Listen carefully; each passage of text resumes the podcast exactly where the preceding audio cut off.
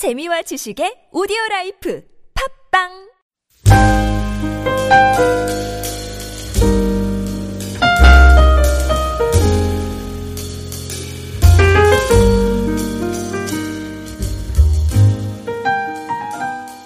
어제도 말씀드렸지만 이 스바냐의 가장 기본적인 주제는 여호와의 날입니다. 그래서 여호와의 날은 구약과 신약에서 항상 종말론적인 의미를 가지고 사용되고 있습니다. 그래서 1차적인 여호와의 날은 역사 속에서 이루어지는 당연한 역사 속에서 실현되는 여호와의 날이죠. 예. 그러나 2차적인 의미의 여호와의 날은 예수 그리스도께서 재림하실 때 이루어질 온 인류에 대한 최후의 심판의 날입니다. 그래서 여호와의 날은 항상 구원과 심판의 이중적인 의미를 가지고 있습니다. 그래서 그날에 순종하는 자는 여호와의 날에 위대한 승리를 거두고 영광을 거두지만 불순종하는 날에는 처절한 패배와 멸망이 기다린 날입니다. 그래서 사도행전 17장 31절 한번 화면에 띄워보세요. 사도행전 17장 31절. 네. 같이 읽어보겠습니다. 시작. 이는 정하신 사람으로 하여금 천하를 공의로 심판한 날을 작정하시고 이에 죽은 자 가운데도 달리 사시는 것으로 모든 사람에게 믿을 만한 증거를 주셨음이라 하니라. 예. 이는 정하신 사람으로 천하를 공의로 심판한 할 날을 작정하셨다. 이 작정하셨다는 것은 계획하셨다. 이런 거예요. 예. 천하를 공의로 심판 날이 작정되었다, 계획되었다 이렇게 말씀하고 있습니다. 그리스도의 심판은 반드시 이루어집니다. 그리고 그 심판의 날은 절대적인 공의로 심판되는 날입니다.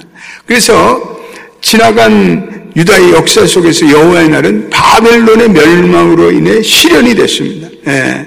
그러나 심판이 만약에 여호와의 날이 예, 그 유다의 멸망에 그친다면 여호와의 날이 우리가 무슨 상관이 있겠어요? 그런데 그렇지 않습니다. 항상 성경은 여호와의 날은 이중적인 의미를 가지고 있습니다. 다가올 그리스도의 재림이 분명히 도래하기에 그 종말의 날 여호와의 날은 모든 세상 사람들이 상관이 있는 날입니다. 예, 그날은 저와 여러분들에게 진정 중요한 날인 줄로 믿게 되시기를 축원합니다. 예. 스바냐 1장에 나타난 여호와의 날은 첫째로 하나님의 공의가 100% 만족되는 날입니다. 예. 그래서 유다 백성들은 우상을 저지른 채로 70년 동안을 바벨론에서 포로 생활을 합니다. 예, 그래서 그 하나님의 공의가 실현이 된 거예요. 예. 이 철저한 하나님의 공의가 최후의 심판의 날에 하나님을 거역한 자들에게는 영원한 형벌로 나타납니다. 그래서 하나님의 철저한 공의가 실현됩니다. 예. 우리가 14절도 한 번 더 읽어보겠습니다. 시작. 여호와의 큰 날이 가깝도다. 가깝도다 빠르도다. 여호와의 날의 소리로다. 용사가 거기서 심히 슬피 우는도다. 용사가 심히 슬피 우는도다. 그러니까 여호와의 날에 사람들의 애곡함이 심히 심하다는 그런 말씀입니다. 그런데 똑같은 말씀이 내용이 요한계시록 1장 7절에 나오는데 요한계시록 1장 7절도 한번 읽어보겠습니다. 시작. 볼지어다 그가 구름을 타고 오시리라 각 사람의 눈이 그를 보겠고 그를 찌른 자들도 볼 것이요 땅에 있는 모든 족속이 그로 말미암아 애곡하려니 그러하리라 아멘. 그러니까 마지막 심판의 날에 땅에 있는 모든 사람들이 그 마지막 심판으로 인해 심히 애곡하리라. 예, 이 포로 생활 속에서 용사들이 심히 애곡했듯이 그러한 마지막 종말의 날에 모든 땅의 사람들이 애곡하는 그러한 일이 찾아올 것이다. 예, 그래서 하나님을 거역한 모든 죄인들이 여호와의 날에 이런 날이 올 줄을 몰랐어요. 그 이런 날이 오고 나니까 너무나도 처절하고 너무나도 괴롭고 고통스러워 그들은 애곡합니다. 그날의 애곡이 심할 것입니다. 그래서 하나님께서 이미 구약을 구약에 걸쳐서 수많은 선자들 보내서 여호와의 날이 임할 것을 계속해서 경고했어요. 예. 그리고 1차적으로는 587년, BC 587년에 유다가 철저히 멸망. 예. 그래서 최후의 심판의 날에 피할 자는 아무도 없습니다. 어제 우리가 12절 읽어왔지만 하나님께서 모든 하나님의 말씀을 거역하는 자를 철저히 찾아낸다고 오늘 말씀했습니다. 18절도 우리 한번 읽어보겠습니다. 18절 시작 그들의 은가금이 여호와의 분노의 날에 능히 그들을 건지지 못할 것이며 이 온 땅이 여호와의 질투의 불에 삼켜지리니 이는 여호와가 이 땅 모든 주민을 멸절하되 놀랍게 멸절할 것입니다. 예. 그래서 이것은 이 땅의 모든 거민을 여호와의 진노의 날에 하나님을 거역하는 모든 거민을 멸절하되 놀랍게 멸절한다. 근데 그 멸절의 원인이 뭔가? 그러니까 여기 여호와의 질투의 불에 삼켜지리니 예, 여호와의 질투라니까 우리가 이것을 좀 이상하지만 이거는 신인 동용법이에요. 하나님이 가지고 있는 인간의 모습, 하나님의 가지고 있는 정서를 인간의 정서에 비유한 것. 그러니까 이것은 하나님이 질투하신다는 거예요. 하나님은 철저한 공의 하나님이며 죄에 대해서 분노하시는 하나님이다. 예. 그래서 17절 여러분들 한번 읽어보겠습니다. 시작. 내가 사람들에게 고난을 내려 맹인같이 행하게 하리니 이는 그들이 나 여호와께 범죄하였습니다. 또 그들의 피는 쏟아져 티끌같이 되며 그들의 살은 분노, 분토같이 될지라. 예. 범죄는 누구에게 한 거예요? 범죄는 하나님께 하는 거예요. 모든 죄악은 하나님을 향한 죄. 그래서 거기에 여러분들이 줄쳐놔야 돼요. 그들이 나 여호와께 범죄하였습니다. 모든 죄는요. 누구에게 짓는가? 하나님께 짓는 거예요.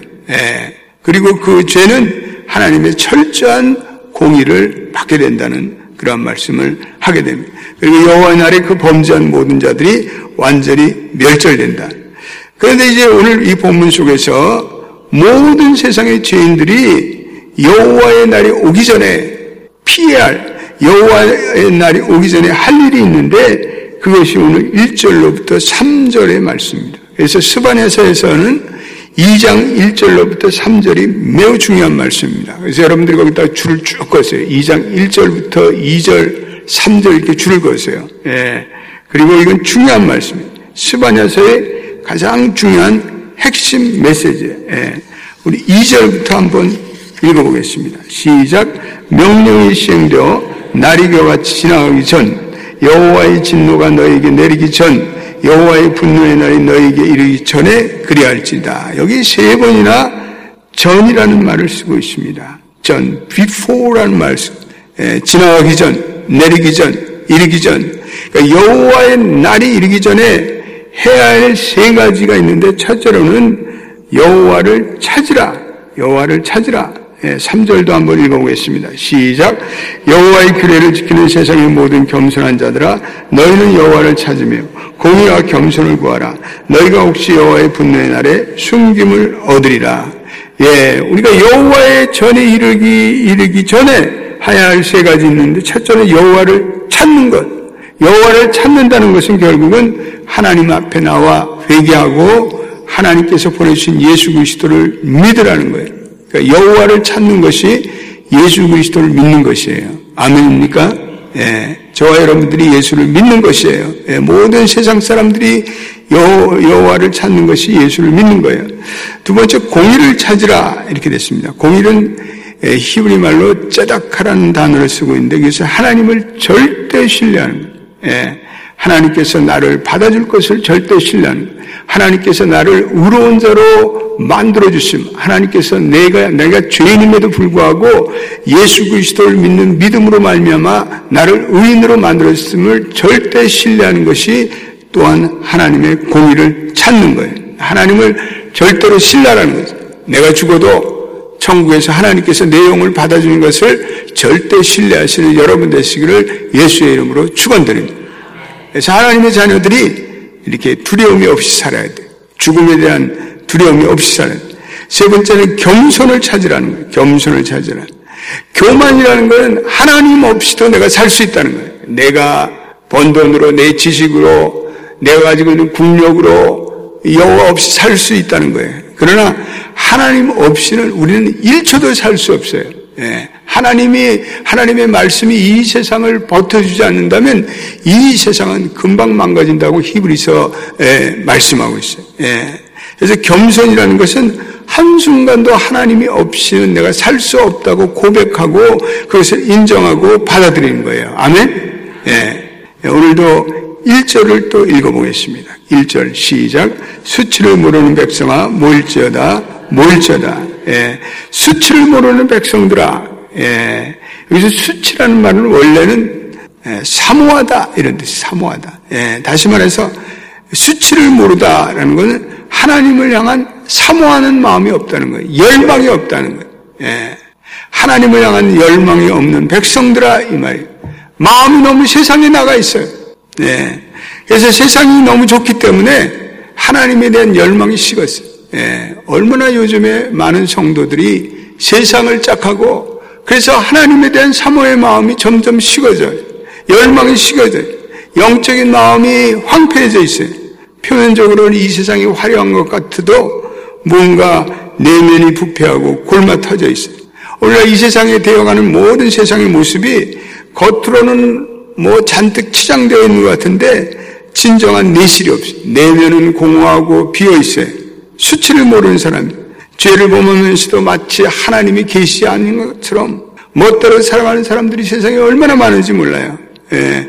그래서 오늘 이 영적인 천년피와 같은 인생들을 향해서 하나님께서 스바나 선제를 통해서 주시는 말씀은 모이라는 거예요. 모이라.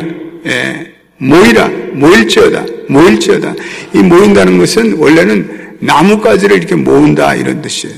다시 말하면 하나님을 버리고 하나님을 흩어졌다들이 다시 한 자리에 모여서 그 모임을 영적인 자리로 승화시켜 나가는 그러한 의미를 담고 있습니다. 새벽의 자리에 모여서 우리 성도들이 끊임없이 하나님의 자비와 은총을 기대하며 기도하는 하나님의 백성들이 모여서 하나님의 용서를 구하고 하나님의 자비를 구하는 여러분과 제가 아틀란타 연합교회를 대표해서 모이고 또 우리 가정을 대표해서 모이고 기내 카운티를 대표해서 모이고 미국을 대표해서 모이고 교회를 대표해서 여러분들이 모인 거예요. 예.